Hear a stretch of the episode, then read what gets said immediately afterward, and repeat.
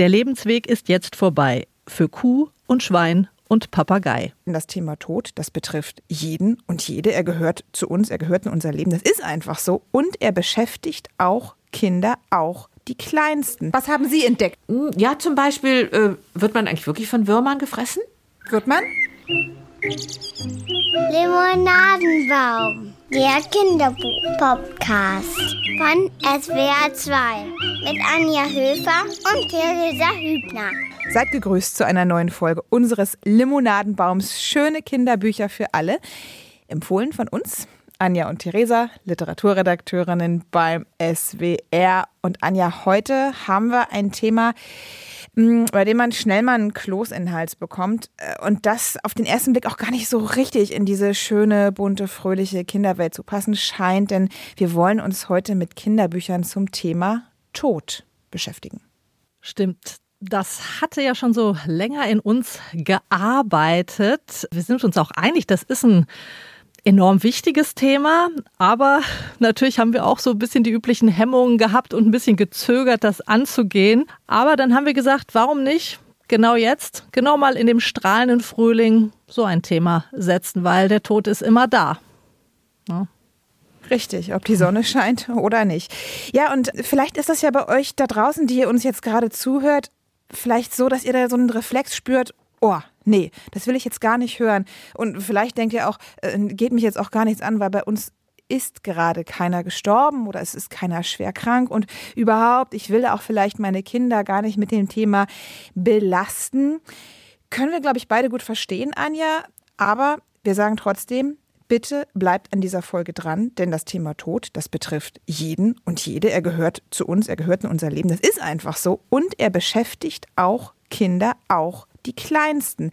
Auch dann, wenn sie vielleicht den Tod eines Menschen noch gar nicht erleben, erlebt haben.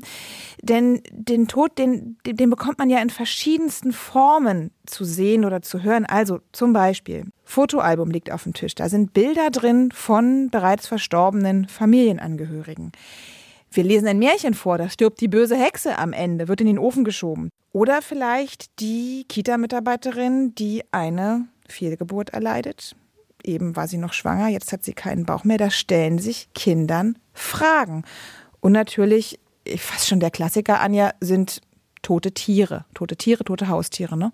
Ja, das ist ja fast alltäglich. Also wie oft finde ich mit meiner Tochter eine tote Fliege auf dem Fensterbrett oder sie, sie sieht eine Ameise oder eine Spinne, die sich nicht mehr bewegt. Und ähm, ja, das sind ja alles kleine Begegnungen mit dem Tod und die werfen alle ganz, ganz viele Fragen bei den Kindern auf. Meine Tochter ist jetzt fünf und ich merke, dass sie das Thema extrem beschäftigt. Da ist natürlich ganz viel Verlustangst. Sie sagt immer, dass sie und ich auf gar keinen Fall sterben werden. Und dann ist da auch auf der anderen Seite eine ganz große Offenheit und eine große Neugier auf dieses Thema. Und äh, sie fragt mich zum Beispiel immer, willst du dann lieber auf einem Stern oder auf einer Wolke sitzen? Und dann überlegen wir immer, was ist eigentlich besser? Und äh, wir haben uns jetzt für eine große, weiche Doppelwolke entschieden, vorläufig. Ja, oh, also, ja, so, also das Thema kommt, kommt ganz schön oft hoch, eigentlich, muss ich sagen. Ja. Bei uns ist das noch ein bisschen anders gelagert. Also deine Tochter ist ja schon fünf und meiner ist fast drei. Und natürlich gibt es da Unterschiede da, so im Begreifen von diesem super abstrakten Begriff Tod. Dieses, also das, das Tod heißt, Ende, dieses Endgültige des Todes, das verstehen mhm. Kinder unter vier eigentlich noch nicht. Todsein ist für sie eher sowas wie Schlafen oder Weggehen, aber auf der emotionalen Ebene, auf der Gefühlsebene, da spüren Kinder ähm, die Veränderung, die Tod mit sich bringt, die Gefühlsveränderung. Das spüren die sehr wohl und zwar sehr, sehr, sehr früh, schon die Allerkleinsten. Und deswegen ist auch diese Frage, wann es in Anführungszeichen Sinn macht, mit Kindern über den Tod zu sprechen, eigentlich total einfach zu beantworten, nämlich immer. Ja, absolut immer, ja. Ich habe mal einen schönen Satz gelesen in einem, in einem Buch von der äh, Trauerbegleiterin Mechthild Schröter-Rohpieper. Das Buch heißt übrigens für immer anders, das hier nur so kurz am Rande erwähnt. Es ist so ein Hausbuch für die ganze Familie, wenn es um Abschied geht. Und da steht ein so sehr schöner Satz drin. Sie sagt, auf die Frage, ab welchem Alter spreche ich mit Kindern über den Tod? Antwort, tja, ab welchem Alter sage ich meinem Kind, dass es die Farbe Gelb gibt? Das fragt man sich ja gar nicht, sondern wir sagen auch schon zu ganz kleinen Kindern, guck mal, das ist eine gelbe Blume. Also wir, wir lassen die Kinder in das Verständnis hineinwachsen, sozusagen. Und so plädiert ähm, die Autorin auch so, so sollten wir das auch mit dem Tod halten. Ja. Ja. Ja klar, die, die, die fragen ganz viel und ähm, es ist aber, finde ich, absolut schwierig, angemessene Antworten zu geben, weil man ja selber bei dem Thema sehr oft auch ganz unsicher ist. Gerade wenn man nicht so religiös gebunden ist, ne? Ja, wenn man jetzt nicht so ganz fest in einer Religion verwurzelt ist, die so ganz konkrete Jenseitsvorstellung hat, wie die Sache weitergeht äh, nach, dem, nach dem Tod, dann ist man ja selber, finde ich, oft so ein bisschen hilflos und greift dann so zu so alten Sachen, die man selber kennt, aus, aus Büchern eben oder so. Und diese Antwort, ja, diese knallharte atheistische Antwort, Licht aus, kommt nichts mehr, ist vorbei, äh, die ist ja für Kinder und eigentlich auch für Erwachsene ziemlich unbefriedigend. Immer wenn man länger drüber nachdenkt, kann man sich damit irgendwie anfreuen. Aber für Kinder ist es eigentlich eine extrem blöde Antwort. Ähm, gibt ja auch so ganz konkrete Fragen, die Kinder stellen. Sowas wie, ist der Oma nicht kalt? Da unten in der Erde auf dem Friedhof? Oder warum kann der Tierarzt, der sonst meinen Hund immer gesund gemacht hat, weil er ja ein Arzt ist, nicht mehr gesund machen? Oder halt eben, was du eben schon gesagt hast, ne, dieses, dieses große Ja und danach, was ist denn dann? Ja, also genau, deshalb finde ich, sind Bücher bei diesem Thema wirklich umso hilfreicher. Da nimmt man die Hilfe doch nochmal dankbarer an. Und das können ganz verschiedene Angebote sein. Was wir heute in der Sendung haben, ist eine ja, eine sehr besondere Form von Buch. Eigentlich ist es gar kein Buch mit Seiten, sondern es ist das sogenannte Familienhörbuch. Das ist eigentlich ein Projekt aus Köln. Und da können sterbenskranke Eltern Botschaften für ihre Familie aufnehmen, gehörte Botschaften. Es ist eine Art Hörbuch für die Ewigkeit. Und ich muss dir sagen, Anja, ich habe mich wirklich viel mit dem Familienhörbuch beschäftigt und habe ja auch das Interview geführt mit der Gründerin und ich war wirklich lange nicht mehr so bewegt und gleichzeitig so begeistert von einer Idee. Aber wir haben uns entschlossen, dass wir in der Sendung anfangen mit mhm. einem Kinderbuchtipp von dir. Du hast nämlich so einen schönen Allrounder rausgesucht. Und den Titel finde ich schon super. Ja, das ist kein ganz neues Buch, aber es ist so schön, dass ich es unbedingt zu diesem Thema mitbringen wollte. Die besten Beerdigungen der Welt von Ulf Nilsson mit Illustrationen von Eva Eriksson. Es kommt aus Schweden, das Buch. Es ist im Moritz Verlag erschienen und ich musste bei diesem Buch, als ich das gelesen habe, an meine ersten Erfahrungen mit meinen toten Haustieren denken. Also klassisch wie bei vielen Kindern, der erste Kontakt mit dem Tod ist, wenn, wie bei mir, der Hamster stirbt. Hamster Karlchen, der ist sehr kläglich an Altersschwäche gestorben. Und ich habe ihn dann beerdigt in so einer Chipslettenschachtel. Das war der Sarg, so eine Pappschachtel, die ich mit Watte oh. ausgelegt hatte. Und dann habe ich. Wie alt warst du da? Acht. Und dann habe ich im Garten ein, ein Grab geschaufelt und habe dann auch ein Steinchen und ein paar Blümchen dazu gemacht. So, das waren die ersten Sachen. Und dann gab es noch eine Landschildkröte, die den Winterschlaf nicht überlebt hat und noch einen riesigen Stallhasen namens Knöpfchen. Und die habe ich alle irgendwie verabschiedet. Und das, diese Erinnerung, die kam jetzt nochmal ganz stark hoch bei diesem Buch, weil es da nämlich auch auch darum geht, dass Kinder in den Sommerferien Tiere beerdigen, die sie einfach finden im Wald oder sonst wo. Das ist so die Geschichte. Es beginnt an einem sehr langweiligen Tag im Sommer. Da findet das Mädchen Esther plötzlich eine tote Hummel. Oh, wie traurig, oh, wie furchtbar, endlich passiert was. Das ruft sie aus. Und äh, zusammen mit ihrem Freund, so ein kleiner Junge, das ist hier der Ich-Erzähler, beerdigen sie ähm, die Hummel in einer sehr schönen Lichtung im Wald. Und daraus entsteht aus dieser Aktion gewissermaßen so eine Geschäftsidee in diesen sehr langweiligen Sommerferien. Was? Sie gründen eine Geschäftsidee? Ja, ja, sie gründen die Firma Beerdigungen AG. Also sie wollen ein bisschen Taschengeld auch verdienen mit der Sache. Und äh, sie wollen gestorbenen Tieren einen würdigen Abschied bereiten, nämlich, wie der Titel schon sagt, die besten Beerdigungen der Welt. Und es gibt auch, das finde ich besonders schön, es gibt eine klare Arbeitsteilung zwischen ihnen. Esther ist für das Graben zuständig. Der Junge, der Ich-Erzähler, der soll dichten. Das kann er nämlich ziemlich gut. Und dann gibt's noch Putte, das ist Esthers kleiner Bruder, der wird auch in die Firma aufgenommen. Der muss immer weinen bei den Beerdigungen. Und das kann er auch, das kann er halt auch ziemlich gut. Was? Und äh, Das ist der kleine Hosenscheißer, der sowieso immer nervt. Der muss jetzt, okay, super. Heul, du heulst jetzt einfach. Ich liebe die Geschichte jetzt schon. Es ist wundervoll. Es ist halt extrem humorig, aber natürlich handelt von einem wahnsinnig traurigen Gegenstand. Diese Balance ist ja immer toll, wenn die glückt. Und die glückt hier definitiv in diesem Buch. Ja, und auch so, das klingt auch so schön pragmatisch, so wie ja, ja auch Kinder durchaus dann auch sind. Ja, so gehen die mit den Sachen um. Und sie haben einen Koffer mit ihrem Equipment, eine Schaufel, dann haben sie so kleine Kieselsteine, die als Grabsteine dienen. Sie nehmen Farben mit, um die Steine zu bemalen und Blumensamen und Blumen um zu schmücken. Und dann kriegen sie ihren ersten Auftrag. Der Hamster einer Nachbarin ist gestorben und den beerdigen sie dann sehr würdig. Und dann kommen noch viele andere Bestattungen, ein altersschwacher Hahn, ein plattgefahrener Igel und das fand ich auch sehr schön, zwei tote Heringe aus dem elterlichen Kühlschrank, die werden auch beerdigt. Diese toten Fische, die eigentlich als Mahlzeit gedacht waren, die werden auch unter die Erde gebracht. Und dann finde ich auch ganz toll diese Gedichte, die der kleine Junge immer am Grab hält, die sind auch sehr schön und sehr komisch oft. Bei den Heringen zum Beispiel, da reimt er, der Hering ist nicht mehr am Leben. Im Leben geht recht viel daneben. ja, ich liebe dieses Buch oder, jetzt schon.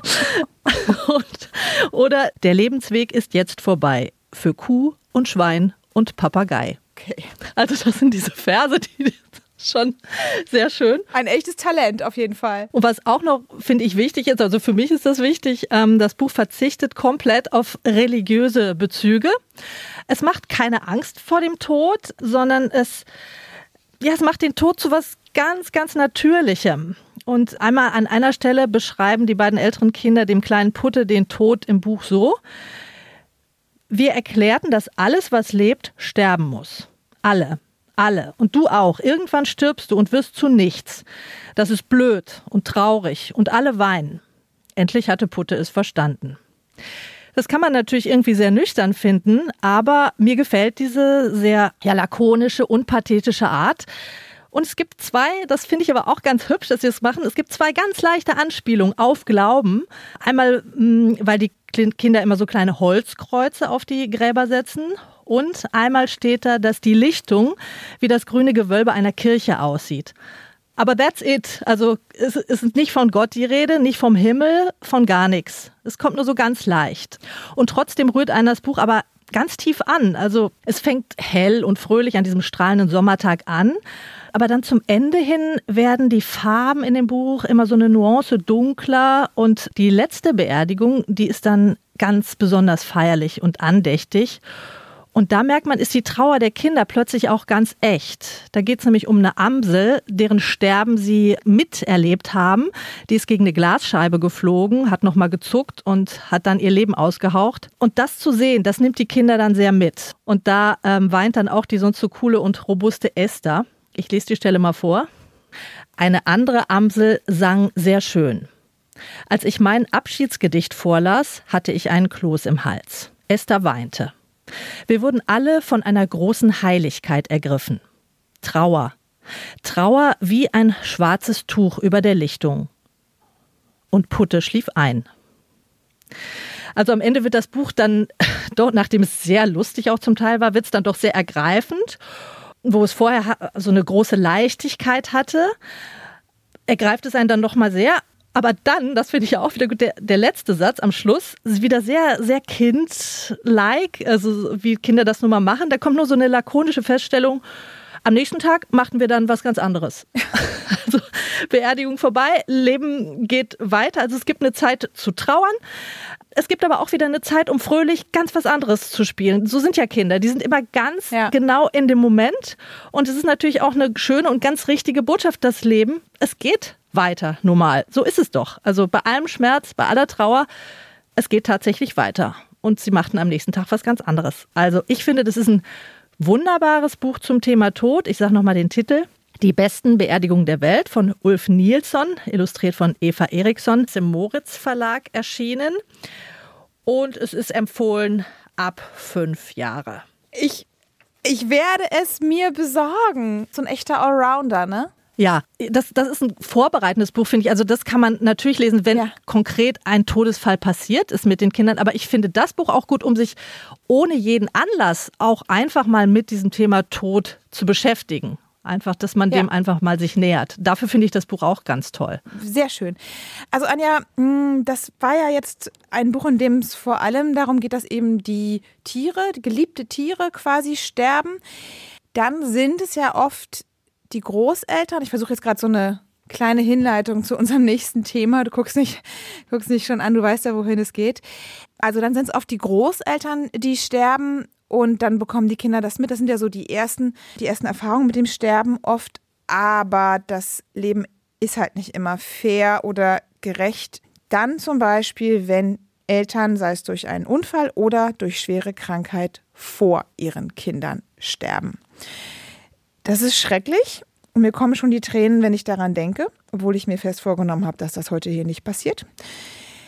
Aber natürlich jedem, jedem Elternteil kommen, wird es wirklich schwer ums Herz, wenn man sich nur vorstellt, dass man seine Kinder nicht wird aufwachsen sehen. Aber wenn das passiert und wenn dieser Moment da ist und das passiert nun mal da draußen in der Welt, dann möchten sie ihren Kindern etwas hinterlassen, eine Botschaft, was Persönliches und sie wollen in diese Botschaft ihre ganze Liebe packen, ihre Kinder trösten, sie beschützen. Und jetzt habe ich genug hingeleitet. Genau da setzt das Projekt an, das ich jetzt hier im Limonadenbaum vorstellen möchte. Du schluckst schon, ich weiß, ich weiß. Also es heißt das Familienhörbuch. Und dahinter steckt eine frühere Radiojournalistin aus Köln, Judith Grümmer, die hat das gegründet. Und die Idee möchte ich ganz kurz erklären. Sterbenskranke Eltern, die also in so einer Palliativversorgung sind, die wissen, dass es höchstens, also vielleicht noch ein paar Jahre, aber vielleicht eben auch nur noch ein paar Monate dauern wird, ihr Leben, die minderjährige Kinder haben, die können dort beim Familienhörbuch ein professionell gemachtes Hörbuch einsprechen. Und zwar, die setzen sich nicht jetzt vor irgendeinen Rekorder und drücken auf Rec und dann erzählen sie, sondern das, da geht es wirklich darum, mit Hilfe von Profis, mit Journalisten und mit ganz viel Ruhe, das technisch hochwertig umzusetzen. Und es entsteht so ein richtig hochwertiges, mehrstündiges Hörbuch mit den Stimmen der Mamas, der Papas, die ihren Kindern das halt fürs Leben hinterlassen wollen.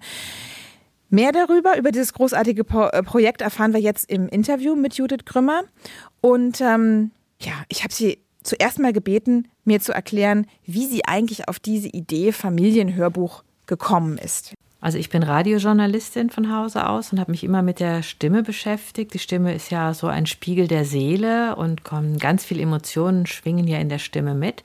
Und ich habe als sehr junge Frau schon sehr viel mit Palliativpatienten, also mit sterbenskranken Menschen, journalistisch gearbeitet. Und als ich selber Kinder bekam, habe ich mich gefragt, mein Gott, wenn ich jetzt so eine Diagnose bekäme und ich wüsste, ich habe nicht mehr sehr lange zu leben, ich werde mein Kind nicht in den Kindergarten bringen können oder nicht in die Schule oder nicht auf der Hochzeit tanzen, was würde ich jetzt machen? Und habe mir damals überlegt, ich würde mir einen Kassettenrekorder nehmen und den voll quatschen mit der Stimme. So lange ist das schon her, Kassettenrekorder gibt es schon gar nicht mehr.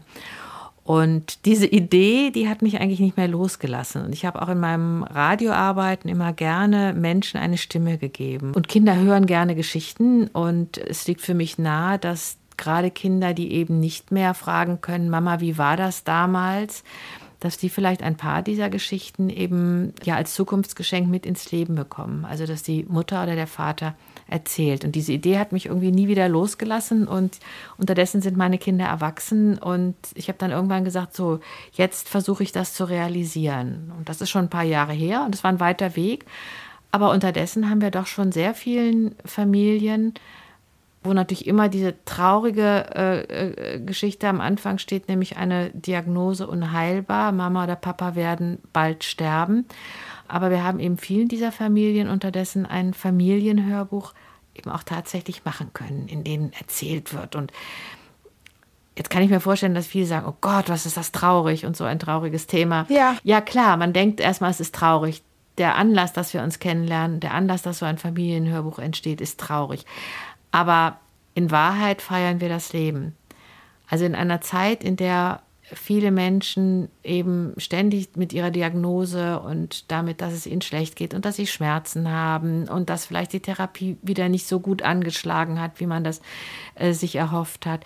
Wenn man in der Zeit plötzlich sich die Zeit nimmt und über Kindergartenerinnerungen, über Kinderstreiche über den ersten Kuss oder wie man den Papa oder die Mama kennengelernt hat und wie die Kinder zur Welt gekommen sind und ja auch über den vielen Blödsinn, den man vielleicht als Kind und Jugendlicher gemacht hat, darüber erzählt und was für Musik man gehört hat, die vielleicht heute super peinlich ist oder wie das Leben überhaupt war ohne Handy, heute ja unvorstellbar für Kinder und man darüber erzählt, dann ist das eigentlich das pure und pralle Leben und das macht unheimlich viel Freude und ich glaube, das hört man dann hinterher auch.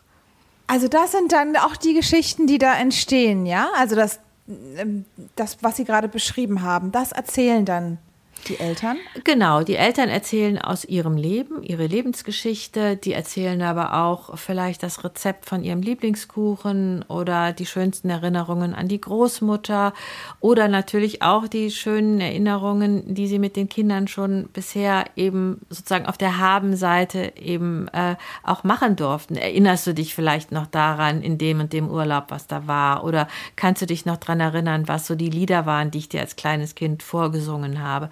Und das aber einfach nochmal festzuhalten und nochmal zu erzählen und auf der anderen Seite dann aber auch schon äh, vielleicht ein paar Themen anzusprechen, nach der ein Kind nicht fragen würde. Ja, beispielsweise, wie gehe ich wie gehe ich mit dieser Krankheit um? Was ist das für ein Gefühl, dass ich weiß, dass du irgendwann den Weg ohne Mama oder ohne Papa weitergehen musst. Und wenn die Mütter oder Väter dann sagen, du und du bist ein starkes Kind und meine Liebe wird dich auch vom Himmel oder von wo aus auch immer begleiten und meine Liebe ist unsterblich, auch wenn ich dann nicht mehr bei dir bin und du schaffst das und du wirst vielleicht auch irgendwann eine zweite Mama oder einen zweiten Papa lieben und das ist auch richtig so, ja. Also es wird neue Menschen geben, die in deinem Leben eine Rolle spielen und die dich begleiten und die dich lieben und dich glücklich machen. Dann ist das ein unglaubliches Geschenk. Warum ist es denn für die Eltern so wichtig, sich zu, in, dem, in der Zeit, in der sie noch leben, sich an ihre Kinder zu wenden. Und vor allem, wie gelingt das? Ich stelle mir vor, dass da vielleicht auch sehr viel Ablehnung erstmal ist. Dass man auch sehr lange den eigenen Tod nicht wahrhaben will, gerade wenn man Kinder hat. Also wenn man als junge Mutter oder junger Vater die Diagnose bekommt, oder ich sage es mal andersrum, wenn man als Vater oder Mutter mit noch kleinen oder heranwachsenden Kindern die Diagnose unheilbar, lebensverkürzend, unheilbar erkrankt, also der Tod kommt in zwei Jahren, in drei Jahren, vielleicht auch in drei Monaten, dann ist die erste Frage oftmals die, oh Gott, was bleibt, was kann ich meinen Kindern mitgeben, was bleibt von mir, was meinen Kindern vielleicht einfach ein Stück Halt geben kann, wenn sie den Verlust betrauern, wenn sie mich vermissen. Und dann haben viele die Idee, ich schreibe denen, ich schreibe denen Briefe, ich schreibe denen ein Buch und so weiter. Aber das ist natürlich etwas, das selber im stillen Kämmerlein zu machen, das ist auch schwer. Das ist auch wirklich ganz viel, ganz harte Arbeit, gerade das Aufschreiben. Und die Möglichkeit, drei Tage irgendwo hinzufahren oder es kommt einer aus unserem Team zu den Projektteilnehmern, wie ich sie nenne, und man nimmt sich mal drei Tage Zeit zu erzählen. Und zwar so, wie einem der Schnabel gewachsen ist. Und auch mit dem Lachen und auch mit dem Weinen in der Stimme und, und auch vielleicht manchmal mit, mit der Wut in der Stimme. Also das, was eben einfach den Menschen ausmacht. Oder mit seiner komischen Marotte, äh, dass er bestimmte Worte besonders lange dehnt. Oder wie auch immer, was eben diese Persönlichkeit ausmacht, der Stimme. Mm, das ist für viele sehr viel einfacher. Mm, was ganz, ganz wichtig ist, ähm, dieses Hörbuch soll ein Geschenk und eine Freude sein, aber es soll keine Belastung sein. Es soll keine Stimme aus dem Jenseits sein, die Angst macht oder die Aufgaben stellt. Wenn du 18 bist, dann möchte ich, dass du. Ja. Oder ähm, Mama ist immer bei dir und die sieht auch, wenn du nicht die Hausaufgaben machst und wenn du dir nicht die Zähne putzt, um Gottes Willen. Ein Kind muss auch mal das Gefühl haben, auch die Mama im Himmel kontrolliert nicht alles und ist nicht ständig dabei und man darf auch mal Blödsinn machen. Und dafür sind wir da und wir sind auch dafür da, um das Ganze hinterher eben schön hörbar zu machen, zu einem Klangkunstwerk zu erarbeiten. Also wirklich alles das, was wir beim Radio gelernt haben oder im Hörspiel, in der Dramaturgie, dass wir das auch wirklich einsetzen können. Damit das ein, ein Klangkunstwerk ist, ein Hörbuch, was nicht nur die Kinder mit ins Leben nehmen, sondern was sie vielleicht noch ihren Kindern oder ihren Enkelkindern vorspielen. Denn ich sag mal, stellen Sie sich mal vor, Sie hätten das von Ihrer Urgroßmutter, weil es damals schon digitale Techniken gab. Sie würden es hören. Ja. Sie würden vielleicht dann auch hören, wie war das Leben ohne Internet? Wie hat man eine Kindheit ohne Smartphone überlebt? Wie hat man sich denn damals verabredet? Ja, was ist ein Schallplattenspieler? Wie war das, wenn man samstags abends alle vor dem gleichen Programm gesessen hat, weil es gab nur drei Programme oder wenige und äh, man hat zusammen, keine Ahnung was, die große Samstagsabendshow geguckt. Wir bei uns im Podcast haben uns im Limonadenbaum haben gemerkt, dass das Thema Tod in Kinderbüchern und über Kinderbüchern, dass das ein ganz wichtiges ist für viele Eltern, für Großeltern, aber auch für Menschen, die in irgendeiner Form mit dem Thema Tod im Freundeskreis, und da hängt dann irgendwie noch ein Kind mit dran, touchiert werden. Wie erleben Sie das selbst? Welche Rolle können Kinderbücher spielen bei der Verarbeitung des Todes oder vielleicht auch bei der Vorbereitung darauf? Sie können Redeanlass geben. Sie können Mut machen, Fragen zu stellen. Kinder haben eigentlich keine Angst vor Gesprächen über den Tod. Auch dann nicht, wenn der Tod in der eigenen Familie entweder schon mal für sie erlebbar da gewesen ist oder der Tod bevorsteht. Zum Beispiel, weil Mama oder Papa eben schwerst krank sind. Kinder hören genau hin und Kinder reden auch darüber, zumindest wenn sie die Möglichkeit dazu haben. Nur ist es aber in den Familien oftmals so, und das kann man sich, glaube ich, sehr gut vorstellen, es ist einfach eine ständige Achterbahn zwischen Bangen und Hoffen und Verzweiflung und dann geht es doch nochmal eine Runde weiter und, und, und. Und oftmals verstummt man in der Familie, einfach aus Erschöpfung. Und das merken auch die Kinder. Und dann gibt es natürlich auch Familien, in denen man hofft, gerade kleine Kinder zu verschonen mit dieser Traurigkeit, indem man auch gar nicht drüber redet, weil man denkt, ach, die wissen das noch nicht, die verstehen das nicht. Kinder wissen alles und Kinder spüren alles. Auch sehr kleine Kinder, das weiß man. Das Problem ist nur, dass Kinder dann oftmals die Schuld für die angespannte Stimmung bei sich selber suchen. Also Mama hat Schmerzen, Mama liegt im Bett, Mama muss dauernd kotzen und das hat was mit mir zu tun. Weil es erklärt mir ja keiner, dass es nicht meine Schuld ist. Es erklärt keiner, es ist nicht deine Schuld. Also glaubt man selber schuld zu sein als Kind. Und da ist Reden eben wichtig. Und da sind Bücher ein unglaublich guter Redeanlass. Das andere natürlich auch tatsächlich, wenn man so ein Familienhörbuch schon zu Lebzeiten hat und gemeinsam mit dem Kind das hört, ist das auch ein schöner Anlass. Aber der Schritt davor ist eben ein Buch, mit dem man vielleicht die ein oder anderen Themen auch gemeinsam besprechen kann. Ja, also das war Judith Krümmer vom Familienhörbuch und sie hat ja gesagt, sie ist ein großer Befürworter davon, eben das schwierige Thema Tod anzusprechen und sie findet eindeutig Kinderbücher helfen. Anja, wir hören sie gleich nochmal. Sie hat ja auch einen konkreten Buchtipp für uns ähm, dabei. Ja, also klar, ne, mich zerreißt es quasi, wenn ich mir vorstelle, ich würde meinen Sohn eben nicht beim Aufwachsen äh, begleiten können. Ich glaube, das ist nach dem Gedanken, ein Kind zu verlieren, die absolut traurigste Vorstellung für jeden Eltern da draußen. Äh, ja, ohne, ohne Frage, das ist ungefähr das Schlimmste, was man sich vorstellen kann. Aber was für ein großartiges Projekt, habe ich gerade gedacht. Es ist natürlich unfassbar traurig, so ein Fall, aber was für ein unendlicher Trost muss das sein und was für ein Schatz, den die Kinder dann ja. in ihrem Besitz haben. Sie haben, sie haben die Stimme, sie haben Erzählungen von den Eltern. Ich glaube, das hüten die wirklich wie so ein Goldschatz ihr ganzes Leben lang. Und das muss, ich glaube, das hilft schon sehr. Und das muss ein riesiger Trost sein, das zu haben. Und ich habe so gedacht, Mensch, das, das hätte ich mir auch gewünscht, so, so eine Aufnahme, wenn ich die noch von meiner Oma und von meinem Opa hätte, so Erzählungen aus deren Leben. Ja. Ich habe mich auch gefragt, warum macht man das nicht sowieso? Ja. Auch wenn man nicht todkrank ist. Es ist einfach eine tolle Idee, aus seinem Leben zu erzählen, weil die Zeiten ändern sich so schnell, wie sie sagte. Gab eine Ära vor dem Internet und so. Das ist doch wahnsinnig interessant. Und es ist einfach, ich, ich bin ganz äh, platt von diesem Projekt. Das ist wirklich toll. Aber wie machen die das eigentlich? Was hat sie dir denn erzählt? Mich würde interessieren, wie, wie finanzieren sich um diese ganzen Sachen? Das ist ja vielleicht gar nicht so einfach. Du, die Frage, ähm, die habe ich natürlich mir auch gestellt, beziehungsweise die habe ich Judith Krümmer auch gestellt und die ist da auch ganz offen und frei. Also, man muss sich vorstellen, das ist natürlich eine extrem aufwendige Produktion. Ich habe mir hier ein paar Zahlen aufgeschrieben. Genau, also ein Familienhörbuch, das geht bis zu 15 Stunden.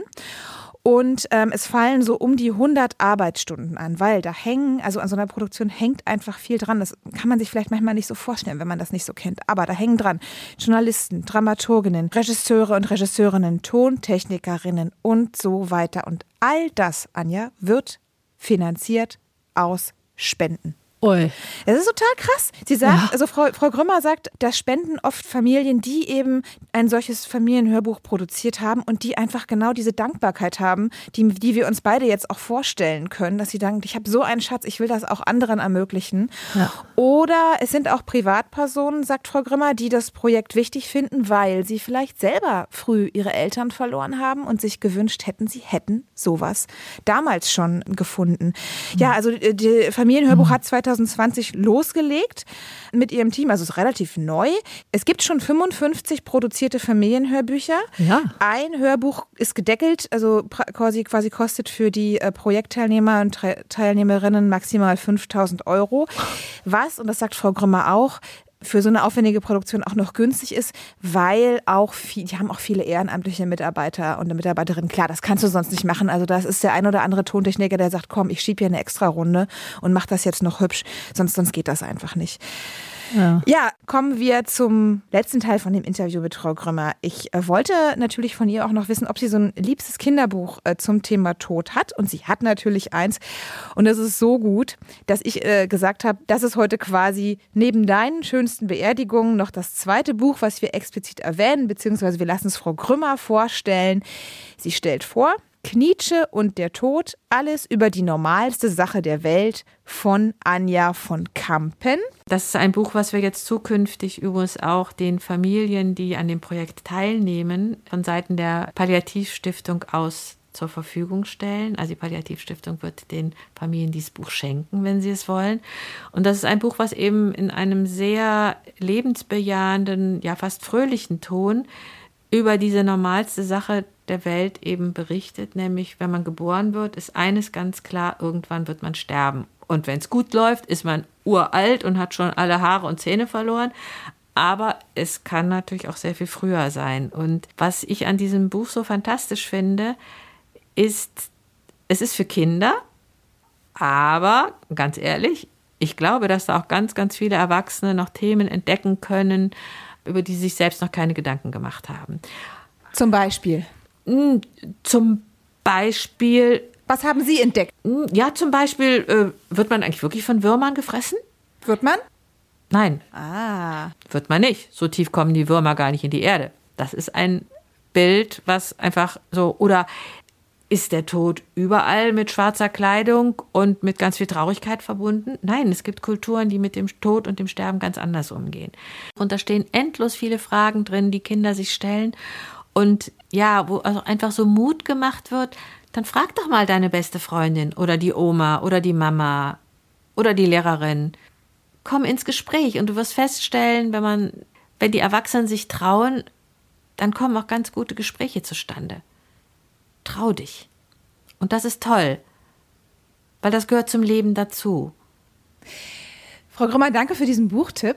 Ich habe Knietsche und der Tod auch da und ich fand es auch großartig. Ich finde es wirklich ein sehr, sehr schönes Buch. Eine letzte Frage stelle ich Ihnen noch und das ist so eine Art, ich, ich möchte noch mal so den Bogen spannen. Wir haben jetzt Seit über einem Jahr leben wir alle in einer Ausnahmesituation. In einer Ausnahmesituation, in der man unter Umständen vielleicht auch sozusagen das drohende Lebensende nochmal plastisch scharf vor Augen geführt bekommen hat. Sei es ähm, Oma hat Corona oder in anderer Form. Wie erleben Sie oder erleben Sie, dass sich der Umgang mit dem Tod, der ja eigentlich bei uns ein absolutes Tabuthema ist und der gerne verdrängt wird, dass sich dadurch Corona was ändert? Ja. Also zum einen erlebe ich, dass mir die Projektteilnehmer, also diese schwerkranken Mütter und Väter, sagen, willkommen in der Wirklichkeit. Jeder von uns ist sterblich. Und das scheinen jetzt auch um mich herum die anderen zu verstehen. Und ich bin vielleicht auch gerade nicht die Einzige, die nicht in den Arm genommen wird, weil ich durch meine Chemotherapie vielleicht besonders gesundheitlich labil sind, sondern jetzt fühlen andere, was das für eine Situation ist und ich fühle mich sehr viel mehr integriert ins Leben. Dann sagen mir viele, vor allen Dingen erkrankte Mütter, naja, Corona, das ist alles ganz furchtbar, aber endlich habe ich mal Zeit für meine Kinder und meine Kinder für mich. Also, dass viele in dieser Zeit auch tatsächlich von denen, die mit Krankheit sowieso zu tun haben, davon betroffen sind, dass sie enger zusammenrücken. Und was ich merke, insgesamt, dass ja der Tod im Moment nicht wirklich aus unserer Gesellschaft zu verdrängen ist, aus dem Bewusstsein. Und das macht Angst, aber es macht auch sensibler. Und ich merke das gerade auch so an denen, die schreiben, die nachfragen oder die, die ähm, spenden, dass die also sich mehr tatsächlich mit der eigenen Sterblichkeit oder damit, dass auch junge Mütter und Väter sterben können, dass sie sich da mehr mit auseinandersetzen. Ich habe das Gefühl, dass die Zeit ein ganz klein bisschen weicher geworden ist, was der Umgang mit der eigenen Sterblichkeit angeht. Und auch die Tatsache, dass Sie im Frühjahr ein solches Thema im Radio thematisieren, das wäre früher, hätten Sie höchstens im November einen Sendeplatz bekommen, sage ich jetzt mal. Und jetzt ähm, ist das ein Thema, worüber man sogar im Frühling spricht. Und das finde ich sehr, sehr mutmachend. Frau Grümmer, vielen Dank für das Gespräch über Ihr Projekt, das Familienhörbuch und natürlich auch über Ihren Buchtipp Knietsche und der Tod für unseren kleinen Limonadenbaum. Dankeschön. Ja, danke, Frau Hübner, und viel Spaß noch beim Weiterlesen und Weiterhören und ja, bei dem, was der Frühling vielleicht auch noch bringen wird. Ja, mutmachend die Frau auch, ne? Ja, ach Theresa, wir lagen, glaube ich, ganz gut jetzt, dass wir unser Thema Tod mitten in den Frühling einfach mal gesetzt haben. Ja, ich fühle mich da auch total bestärkt. Man kann sich immer damit auseinandersetzen. Ja, das sehe ich ganz genauso. Und äh, ein Wort noch zum Knietsche. Knietsche und der Tod, alles über die normalste Sache der Welt. Das ist ja das Buch, das Frau Grümmer empfohlen hat. Die Autorin ist Anja von Kampen. Erschienen ist das im Vision X Verlag oder Vision X Verlag vielleicht auch. Kostet 1995. Und der Knietsche, diese Figur, das ist so ein kleiner, grübelnder Philosoph, der jüngste Philosoph der Welt vielleicht, so ein Kinderphilosoph. Und das ist eine wirklich tolle Figur. Der hat auch Auftritte im Fernsehen bei der Sendung Planet Schule. Und die Videos dazu, wo er sich Gedanken macht über alle möglichen philosophischen Themen, nicht nur über den Tod, aber auch sehr klug eben, über den Tod, die kann man nach, nachgucken in der Mediathek vom von der ARD oder vom Kika. Das lohnt sich auf jeden Fall da mal reinzuschauen. Und das Buch sowieso ganz große Klasse, toller Tipp. Ja, ich muss sagen, ich fühle mich jetzt gar nicht so beschwert nach dieser Folge. Die war irgendwie trotzdem sehr tröstlich. Ja, ich fand irgendwie, dass es ein bisschen war wie dein die besten Beerdigungen der Welt. Wir sind so eine Gefühlsachterbahn auch ein bisschen gefahren. Ich musste sehr lachen ja. bei deinem Buch. Ja. Ich hatte einen Kloß im Hals, als es ums Familienhörbuch ging. Und jetzt gehe ich doch auch mit einem ganz fröhlichen Gefühl raus. Warum auch nicht? Ist ja nur der Tod, gehört halt dazu. Ja. Genau. Wenn ihr noch Fragen habt oder noch mehr Buchtipps braucht, wir haben uns ja intensiv gerade mit dem Thema beschäftigt, schreibt uns gerne. Wir freuen uns über Post limonadenbaum.swr.de und ich habe noch beim Recherchieren eine ganz gute Seite im Netz gefunden, die ja Hilfestellung bietet, wenn man akut trauert, Trauerfall hat. Die heißt www.trauer.de und da gibt es auch noch ein extra Kapitel zum Thema, wenn Kinder trauern. Das hat mir sehr gut gefallen, das noch so als praktische Hilfe. Und ich wollte am Ende noch schnell eine Kinderbuchreihe erwähnen, beziehungsweise die Homepage dazu empfehlen. Kids in Balance. Dahinter steckt der Psychiatrie Verlag. Und die haben wirklich ein ganz breites Angebot an Literatur zu diversen Themen, die man vielleicht als Eltern gerne mit seinen Kindern sensibel begleiten möchte. Also da geht es nicht nur um das Thema Tod und Trauer, aber eben auch. Ganz große Empfehlung hat heute hier nicht mehr reingepasst, ist aber auf jeden Fall einen Blick wert. Und damit bleibt uns zu sagen, dass wir in der nächsten Folge den absoluten Gegenentwurf zu der heutigen Folge haben. Es geht nämlich in der nächsten Folge um das Thema Wimmelbücher. Lebendiger könnte es dann nicht werden. In diesem Sinne also geht raus und genießt jetzt den Frühling. Schnuppert an jeder Blume, die ihr findet. Bis zum nächsten Mal. Tschüss. Tschüss. Thank you.